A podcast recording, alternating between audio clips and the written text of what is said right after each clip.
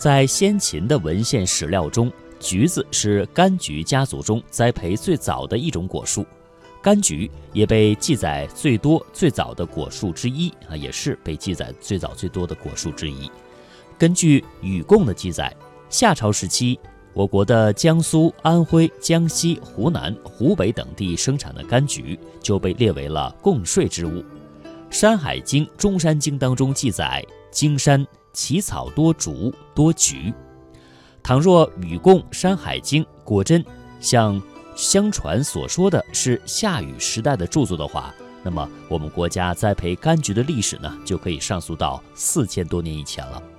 在公元前三世纪前后的各种典籍和著作当中，柑橘开始频频出现，如相传成书于公元前五世纪左右的《周书》中有“秋食芦梨橘柚”这样的说法，《庄子》当中的“故辟三皇五帝之礼义法度，其由甘梨橘柚也，其味相反而皆可于口”，《韩非子》中有。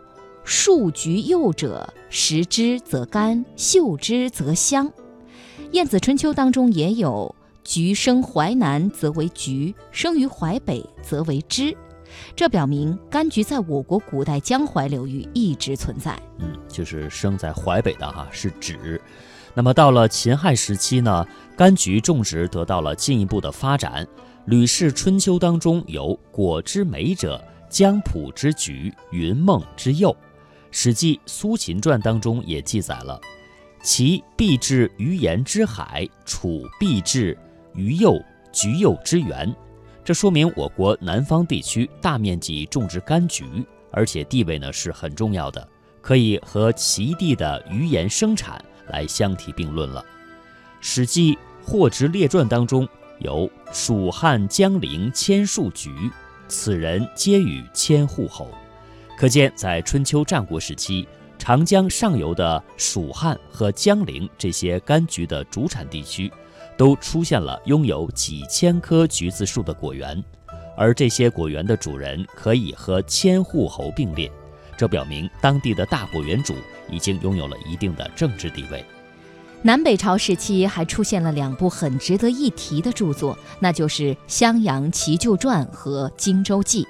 其中就有与柑橘相关的记载，《襄阳奇旧传》记述了汉末丹阳太守李恒生前种植柑橘千余株，留给不治家的妻儿做家产，临终叮嘱儿子：“吴州里有千头木奴，不择乳衣食，岁上绢皮，亦当足用耳。”后人用柑橘为木奴、金奴，都是从这儿开始的。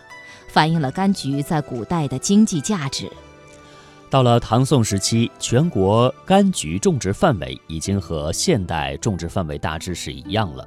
宋代欧阳修等撰著的《新唐书地理志》当中就列举了我国南方盛产柑橘的地方，都要向朝廷纳贡柑橘。南宋韩晏在世界第一部柑橘专著《橘录》当中。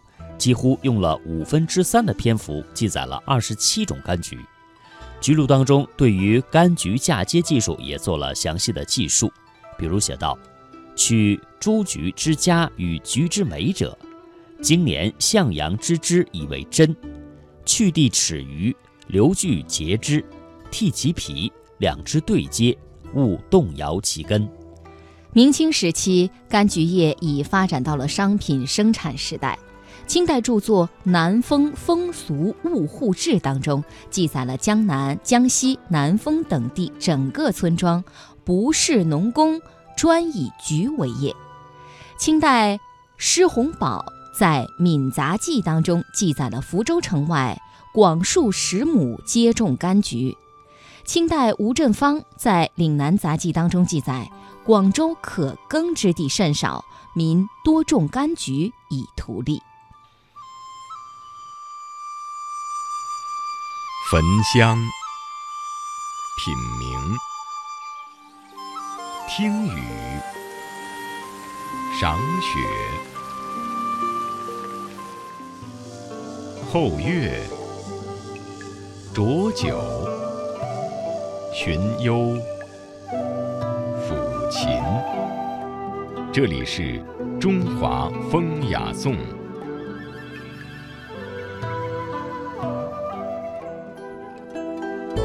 好，中华风雅颂，我们今天节目一开始呢，跟大家说到的是我们国家的柑橘。那么刚才我们也谈到了一个历史故事，就是南橘北枳。南橘北枳呢是一句古老的成语，它出自于《晏子春秋内篇杂下》，原文是：“橘生淮南则为橘，生于淮北则为枳。叶图相似，其实味不同，所以然者何？水土异也。”说的呢，就是齐国的晏子出使到楚国，楚王想戏弄一下他，故意就把一个犯人从堂下押过。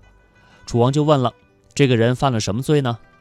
有人回答：“一个齐国人犯了偷窃罪。”楚王就对晏子说：“你们齐国人是不是都很喜欢偷东西吃啊？”